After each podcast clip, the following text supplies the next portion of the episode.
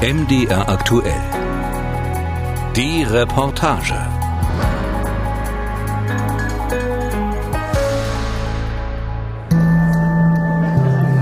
Also das bewegt mich schon sehr, das Thema, und, und, und macht mir auch Angst, weil äh, das ja so unter der Decke zum großen Teil ist, dass die meisten das ja gar nicht so mitkriegen, was da im, im Hintergrund läuft. Ich bin der Auffassung, dass in der Gesellschaft viel zu wenig über die Gefahr des politischen Islam gesprochen und diskutiert wird. Bürger, die in Sorge sind. Vor einigen Monaten, noch vor der Corona-Krise, haben sie sich in einem Saal der Friedrich-Naumann-Stiftung in Mainz eingefunden. Sie warten auf einen Vortrag der Frankfurter Ethnologin Susanne Schröter an diesem Abend. Susanne Schröter warnt vor dem Einfluss eines politischen Islams in Deutschland. Ein Stresstest für Deutschland sei das, meint Schröter. So hat sie ihr aktuelles Buch überschrieben. Ich rede heute über den politischen Islam. Ich rede nicht über den Islam. Politischer Islam. Was genau ist damit gemeint? Wer vertritt diesen politischen Islam in Deutschland und was bedeutet das für unsere Gesellschaft und unsere Demokratie? Einige Monate nach ihrem Vortrag sind wir mit Susanne Schröter zum Interview verabredet. Die Professorin leitet an der Frankfurter Uni das Forschungszentrum Globaler Islam. Sie hat viele Jahre zu islamischen Frauenbewegungen geforscht und befasst sich intensiv mit der Rolle des politischen Islams. Das sind vor allem Akteure, die sich gern als äh, lupenreine Demokraten verkaufen, die in vielfältige Kooperationen eingebunden sind mit staatlichen Organen, auch mit der Politik, beispielsweise bei allen Versuchen, einen islamischen Religionsunterricht an staatlichen Schulen zu implementieren, aber die letztendlich genau die gleiche Agenda haben wie die Salafisten, nämlich eine islamische Ordnung zu implementieren, eine Ordnung, die abgeleitet wird aus einer fundamentalistischen Lesart des Korans und der prophetischen Überlieferungen und äh, das gesamte gesellschaftliche Leben sozusagen unter diese Ordnungen zwingen möchte. Muslime, die eine auf den Regeln des Koran fußende Gesellschaft anstreben. Dieses Bild wurde in den vergangenen Jahren vor allem durch Salafisten geprägt. Mit ihren langen Bärten und Gebetsmützen missionierten sie in den Fußgängerzonen. Später kamen die Propagandabilder von Kalaschnikow tragenden, mit abgeschlagenen Menschenköpfen posierenden radikalen Muslimen hinzu, die zur Terrorgruppe IS reisten. Auch aus Deutschland. An meine lieben Geschwister in Deutschland, macht euch auf den Weg, sitzt nicht mit den Schmutzigen. Nach dem militärischen Niedergang des sogenannten Islamischen Staates richten sich die Blicke von Experten nun verstärkt auf den politischen Islam und den sogenannten legalistischen Islamismus also Gruppierungen, die äußerlich unauffällig und ohne mit dem Gesetz in Konflikt zu geraten an ihren Zielen arbeiten. Auch beim Verfassungsschutz in Nordrhein-Westfalen beobachtet man dieses Phänomen sehr genau. Deren Leiter Burkhard Freier kommt zu einer drastischen Einschätzung. Wir gehen davon aus, dass dieser legalistische Islamismus gefährlicher ist als Salafismus oder gewaltbereiter Extremismus. Erstens, weil die Gesellschaft ihn nicht sofort erkennt und deswegen die Gefahren gar nicht sieht. Zweitens, weil diese legalistischen Islamisten versuchen, in die Gesellschaft einzusickern und Politik und Gesellschaft für sich zu vereinnahmen und zu beeinflussen. Und drittens, es fehlt quasi die Stigmatisierung durch die Gesellschaft und dadurch kann er langfristig unsere Demokratie nicht nur tangieren, sondern auch schwer beschädigen. In einem Gewerbegebiet im Norden Hamburgs hat eine Gemeinschaft ihren Sitz, die laut Verfassungsschutz zu diesem islamistischen Spektrum gehört. Grüße Sie, hallo. Guten Tag. Das ist unsere Räumlichkeit, Aha. wo unsere Veranstaltungen sind. Cenk Göncu ist Sprecher der sogenannten Fokan-Gemeinschaft gegründet in den 90er Jahren in der Türkei von ihrem Anführer Alpaslan Kuytul. In Deutschland hat die Gemeinschaft in den vergangenen Jahren in mehreren Städten Ableger gegründet, in Hamburg, Dortmund oder München zum Beispiel. Cenk Göncu hat sich bewusst für das Interview mit uns entschieden.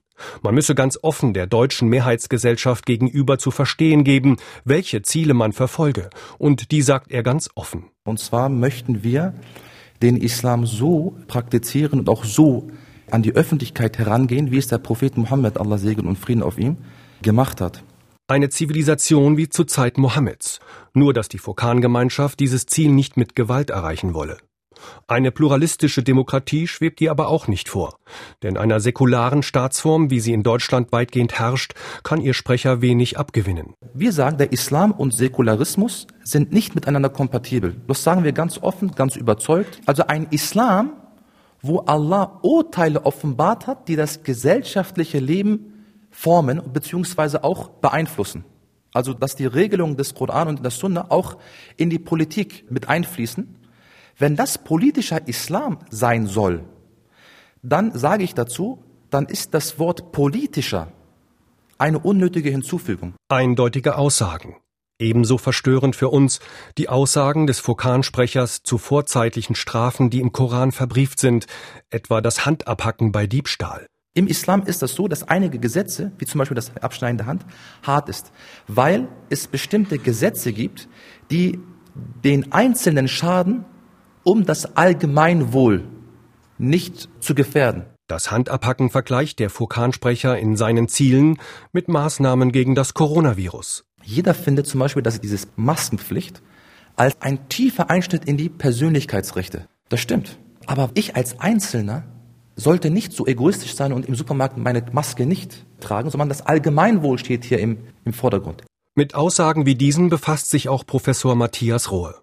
An der Universität Erlangen-Nürnberg lehrt der Islamwissenschaftler und Jurist Islamisches Recht, gilt als einer der wenigen Experten in Deutschland auf diesem Gebiet.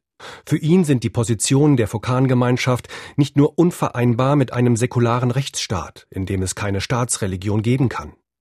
Positionen wie etwa zum Thema Handabhacken seien auch theologisch heute kaum noch vertretbar. Die meisten islamisch geprägten Länder haben, Gott sei Dank muss man sagen, diese drakonischen Körperstrafen abgeschafft. Und das lässt sich durchaus auf der Basis von Scharia-Argumentationen begründen. Wenn man nämlich das islamische Recht als eine dynamische Materie liest und es gibt eine Mainstream-Meinung, die sagt, das Recht ist abhängig von den Zeiten und von den Umständen der Lebensverhältnisse. Doch Akteure wie die der Fokan-Gemeinschaft nehmen für sich in Anspruch, den einzig wahren Islam zu kennen. Also wenn Dummheit und Machtansprüche sich paaren, dann wird's gefährlich. Der Fokan-Gemeinschaft werden bundesweit 350 Anhänger zugerechnet. Sie gilt als eher kleine Gruppe im Spektrum des politischen Islams oder des legalistischen Islamismus. Doch sie ist längst nicht die einzige. Nach allen Verfassungsschutzämtern in Bund und Ländern hat diese Strömung insgesamt mehr als 13.000 Anhänger. Allein in Bayern sind es mehr als 3.300. In anderen Ländern wie Rheinland-Pfalz sind es dagegen nur rund 50. In fast allen Bundesländern gibt es demnach Moscheegemeinden mit Bezügen in das legalistische Islamismusmilieu. Der Islam braucht keine Veränderung, sondern vielmehr muss der Islam so umgesetzt werden, so wie er tatsächlich ist. Eine klar formulierte Botschaft. Hier finden Sie auf dem YouTube-Kanal einer weiteren Gruppe. Sie nennt sich Realität Islam und ist im Rhein-Main-Gebiet ansässig. Ihr Spielfeld vor allem das Internet. Mehr als 35.000 Nutzer haben die Facebook-Seite von Realität Islam geliked. Als in Nordrhein-Westfalen nur darüber nachgedacht wurde, ob es sinnvoll ist, dass schon junge Schülerinnen das Kopftuch tragen, initiierte Realität Islam eine bundesweite Online-Petition gegen ein Kopftuchverbot, die mehr als 160.000 Menschen unterschrieben. Auf ihrem YouTube-Kanal wirbt die Gruppe mit drastischen Worten für eine Kopftuchpflicht. Das Kopftuch der Frau, der muslimischen Frau, ist kein Stück Stoff, sondern ist ein Befehl von Allah subhanahu wa ta'ala. Übergriffe auf Muslime, die zweifellos stattfinden, werden als Teil einer politischen Agenda gegen den Islam dargestellt. Islamkritiker werden als islamophob bezeichnet. Auch Ethnologin Susanne Schröter hat mit Realität Islam ihre Erfahrungen gemacht.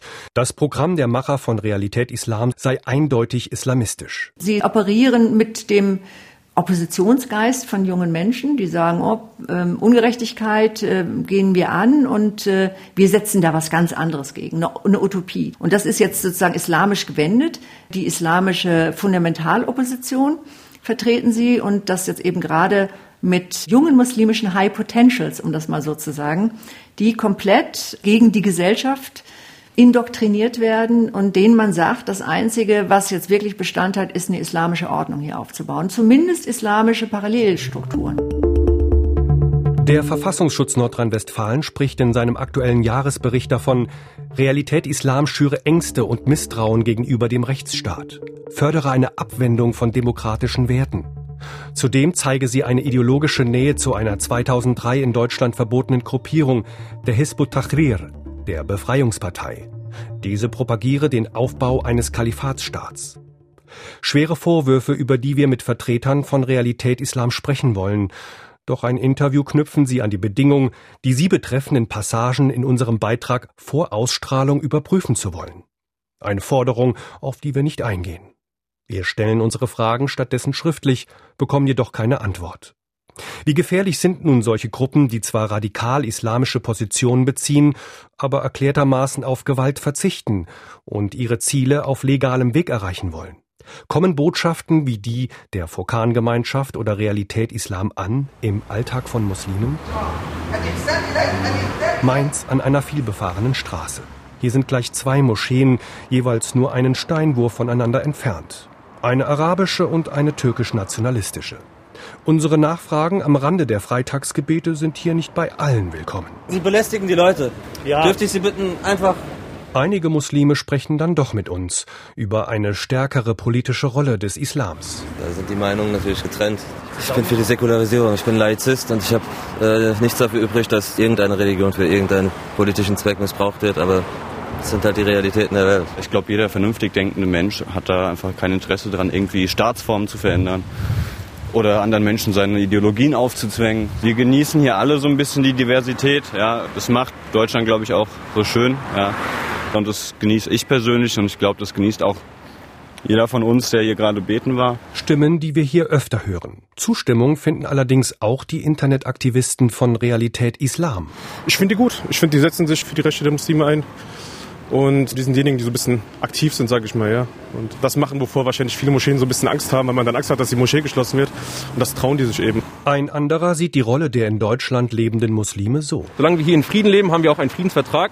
Das heißt, wir haben gar kein Bestreben danach, irgendwas ändern zu wollen, solange die Religionsfreiheit gewährleistet ist, wie das aktuell in Deutschland ist. Und deswegen gibt es auch gar keinen Anlass, irgendwas an der politischen Situation ändern wollen zu müssen. Friedensvertrag? Könnte es auch so etwas wie Krieg geben zwischen Muslimen und der deutschen Mehrheitsgesellschaft? Matthias Rohe von der Uni Erlangen-Nürnberg kennt solche Sätze. Das ist nicht extremistisch, sondern das ist eine tausend Jahre alte Lehre des islamischen Rechts, die sich mit der Frage befasst hat, können eigentlich Muslime auch außerhalb der islamisch beherrschten Welt leben, friedlich leben? Insofern ist es keineswegs eine extremistische Ideologie, sondern ganz im Gegenteil ein ganz wichtiger Schritt Richtung Verständigung. Basiert beim Thema politischer Islam vieles womöglich auf Missverständnissen? Unterstellen wir muslimischen Gruppierungen gar aus Unkenntnis unlautere Ziele? Besonders schwierig ist dies bei der Frage, ob Gruppen zur sogenannten Muslimbruderschaft gehören. Gegründet 1928 in Ägypten war die Muslimbruderschaft eine Antwort auf die vermeintliche Übermacht des Westens. Vom Gründervater, dem Lehrer Hassan al-Banna, stammt der Satz der Islam ist Glaubensbekenntnis und Gottesdienst, Land und Nationalität, Religion und Regierung, Handeln und Spiritualität, Koran wie auch Schwert. Die Lehren des Islams sollten also Politik und Gesellschaft vollständig durchdringen. Die Muslimbruderschaft gilt deshalb als Kern der islamistischen Bewegung. In Ägypten ist sie seit 2013 als Terrororganisation eingestuft, doch in Europa hat sie sich längst ausgebreitet, auch in Deutschland. Davon jedenfalls sind deutsche Verfassungsschützer überzeugt. Beim nordrhein-westfälischen Verfassungsschutz zeigt uns Burkhard Freier ein Blatt Papier, das die Strukturen dieser Bewegung in Deutschland und Europa zeigen soll, von mehr als einem Quadratmeter. Das ist schon eine durchdachte und auch sehr stringente Struktur. Auch wenn es zahlenmäßig nicht groß ist, aber sie sind sehr gut organisiert. Sie verfügen auch über Geld und sie verfügen über Bildung. Bundesweit zählt der Verfassungsschutz mehr als 1000 Anhänger der Muslimbruderschaft. Die Tendenz sei steigend. Mehr als 100 Organisationen und Moscheen gehörten zu deren Netzwerk. Zu ihren Strukturen gehören sogenannte Usra-Zellen. Usra ist das arabische Wort für Familie. Von diesen Familien ausgehend, so die Vorstellung der Muslimbrüder, soll die islamische Gesellschaft und eine islamische Regierung geschaffen werden. Verfassungsschützer sagen, in Usra-Zellen in Deutschland würden Mitglieder im Verborgenen geschult und die Ideologie der Muslimbrüder verbreitet. Eine Aufnahme in eine solche Zelle sei erst nach einer mehrjährigen Bewährungszeit möglich. Doch wer sind die Muslimbrüder in Deutschland? Eine Organisation, die Verfassungsschützer als wichtige Anlaufstelle sehen, ist die Deutsche Muslimische Gemeinschaft, kurz DMG. Burkhard Freier vom Verfassungsschutz Nordrhein-Westfalen ist davon überzeugt, dass die DMG auch heute noch im Sinne der Muslimbruderschaft agiert. Wir haben Erkenntnisse, dass verfolgt wird eine Ideologie, die mit unseren Grundwerten nicht übereinstimmt, nämlich keine Volkssouveränität, Gott als Herrscher und eben nicht die Menschen als souverän für das Entwickeln und Schaffen von Gesetzen. Die Fragen von Gleichberechtigung von Männern und Frauen, alles ist noch sehr traditionell und mit unseren Werten nicht übereinstimmend. Und deswegen ordnen wir auch die Ideologie der deutschen muslimischen Gemeinschaft, der Muslimbrüderschaft zu, und das ist verfassungsfeindlich. Ein starker Vorwurf. Doch Details geben die Verfassungsschützer nicht preis. Wir schauen uns die DMG genauer an. Auf Internetseiten der DMG finden wir Grüße zum Ramadan, religiöse Ermutigungen und Aufrufe zum Kampf gegen Rassismus. Nach außen gibt sich die DMG wie eine muslimische Vorzeigeorganisation. Wir bitten um ein Interview. Doch das lehnt die DMG ab, aus Zitat unterschiedlichen Gegebenheiten. Ein Pressesprecher beantwortet unsere Fragen per E-Mail. Er räumt ein, dass ihre Vorgängerorganisation eine Nähe zur Muslimbruderschaft gehabt habe, doch heute habe man damit nichts mehr zu tun. Zitat Die DMG ist ein originärer Teil der deutschen muslimischen Religionsgemeinschaft, die Menschen zu Gottesbewusstsein, Freiheit und Gerechtigkeit aufruft und sie dazu motivieren möchte, sich für das Wohl unserer Gesellschaft einzusetzen. Sie ist ausdrücklich kein Teil der Muslimbruderschaft und weist jeden Versuch einer Zuordnung zu dieser Organisation zurück. Doch so einfach scheint es nicht zu sein. Unsere Recherchen weisen auf Bezüge zur Muslimbruderschaft hin. Ein Beispiel. Die DMG ist noch heute eng mit dem Islamischen Zentrum München verbunden, ist dort für die Pressearbeit verantwortlich also für jenes Zentrum, das während seiner Gründung in den 50er Jahren unter dem Einfluss der Muslimbruderschaft stand. Einige Vertreter des Islamischen Zentrums haben in den vergangenen Jahren auf Facebook ganz offen Symbole der Muslimbruderschaft veröffentlicht. Uns fällt noch etwas auf. Der aktuelle DMG-Vereinsvorsitzende hat noch im Januar an der Konferenz einer vom Verfassungsschutz als Muslimbrudernah eingestuften Organisation in Istanbul teilgenommen doch auch hier sagt die DMG, mit der Muslimbruderschaft habe dies nichts zu tun. Und die Existenz von Usra-Zellen? Die DMG räumt ein, dass es in ihren Reihen Studienzirkel gibt, in denen sich Mitglieder unter Anleitung von Betreuerinnen und Betreuern mit dem Koran befassten und sich austauschten. Diese Methodik werde im arabischsprachigen Raum auch Usra genannt und sei vergleichbar mit Bibelzirkeln in Kirchengemeinden. Keinesfalls seien es Zellen. Paramilitärische Assoziationen lehne man ab, heißt es in der Stellungnahme. Jeglichen Verdacht einer Nähe zur Muslimbruderschaft weist die DMG also weit von sich. Inzwischen geht sie gegen die Bundesregierung vor und will erreichen, dass ihr Name nicht mehr in den jährlichen Verfassungsschutzberichten erwähnt wird. Hätte sie damit Erfolg, wäre das für Forscherinnen wie Susanne Schröter ein herber Rückschlag in ihrem Kampf gegen den politischen Islam. Man leugnet immer, dass es das überhaupt gibt, äh, dieses Netzwerk der Muslimbruderschaft. Und sobald man jemanden quasi öffentlich auch diesem Netzwerk zuordnet, kann es passieren, dass man mit einer Klage rechnen muss. Dieser Dschihad im Gerichtssaal, der ist ein spezielles Thema, das genutzt wird äh, von Vertretern des politischen Islam, um Kritikern das Leben schwer zu machen. Der Umgang mit der Muslimbruderschaft ein schwieriges Unterfangen also, zumal sich kein Akteur offen zu ihr bekennt. Noch schwieriger scheint es, ihren Einfluss auf die Gesellschaft zu erfassen. Organisationen, die laut Behörden der Muslimbruderschaft nahestehen, geben sogenannte Fatwas heraus, also islamische Rechtsgutachten, die Regeln für Muslime in westlichen Ländern festlegen. Dazu gehört das European Council for Fatwa and Research in Dublin. Zu ihm pflegen auch Akteure aus Deutschland Kontakte. Der Rat schreibt zum Beispiel Wir beobachten leider, dass einige unachtsame Muslime Weihnachten feiern. Das gehört zu dem, was nicht erlaubt ist. In einer Kleinstadt in Süddeutschland treffen wir eine junge Muslima, die solche Aussagen kennt und in ihrem Alltag damit konfrontiert ist. Sie möchte, dass wir ihren Namen nicht nennen. Sie selbst trägt kein Kopftuch und erzählt von Konflikten mit muslimischen Mitschülern und Bekannten. In ihrer Umgebung beobachtet sie ein aus ihrer Sicht fast schon sektiererisches Verhalten.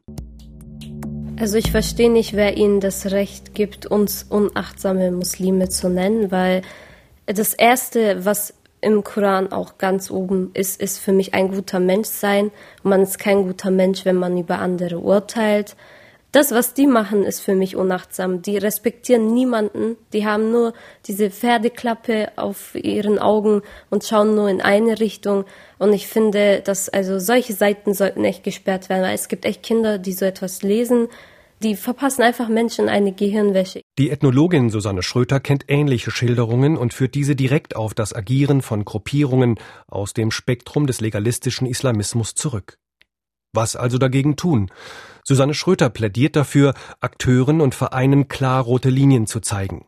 Bisher sei der Dialog von gesellschaftlichen Gruppen, etwa den Kirchen, zu vorsichtig geführt worden. Man sollte muslimische Extremisten nicht zu Vertretungsorganen der Muslime in Deutschland überhöhen, weil das haben die Muslime in Deutschland nicht verdient. Ich weiß, dass das Politik oder Verwaltungen immer mal wieder vorgeworfen wird, nach dem Motto, ihr hofiert da bestimmte Richtungen, ihr unterstützt die Falschen. Entgegnet Islamwissenschaftler Matthias Rohe von der Uni Erlangen-Nürnberg. Das sind, ist dann oft eine so darf ich sagen, sehr schlichte, unterkomplexe Kritik, die eben unsere rechtsstaatlichen Grundsätze missachtet. Nicht jede Haltung zu bestimmten gesellschaftlichen Fragen, die vielleicht einem Mainstream missfällt und aus guten Gründen missfällt, kann man sogleich verbieten. Rohe wirbt für mehr Sachlichkeit in der Debatte. Die große Mehrheit der Muslime stehe zu Demokratie und Rechtsstaatlichkeit und lehne einen politischen Herrschaftsanspruch des Islams ab. So sehr auch er die Problematik islamistischer Gruppierungen in Deutschland sieht, so warnt er dennoch vor Verallgemeinerung. Wenn beispielsweise schon die Verwendung des Wortes Scharia, also die islamische Normenlehre, als Verdachtsfall gilt, dann ist es weit übers Ziel hinausgeschossen. Denn Scharia kann auch heißen beten, fasten, also schlicht und ergreifend Gebrauch machen von der Religionsfreiheit. Ich muss die Leute also immer fragen, was meint ihr genau? Fest steht, die legalistischen Islamisten halten sich in der Regel an die Gesetze, die in Deutschland gelten. Deren Vereine zu verbieten, ist kaum möglich. Doch auch wenn sie gewaltfrei bleiben und sich in den Grenzen des Erlaubten bewegen, können sie etwa über soziale Medien manche, vor allem junge Muslime beeinflussen und laut Verfassungsschutz wächst die Zahl ihrer Anhänger. Sicherheitsbehörden, Politik und Gesellschaft müssen Propaganda und Agitation derjenigen aufmerksam verfolgen, die allein die Regeln der Religion zur Maxime ihres Handelns machen. Deren Gedankengut verstößt gegen die Grundwerte unseres Zusammenlebens, gegen das friedliche Zusammenleben von Muslimen und Nichtmuslimen in Deutschland.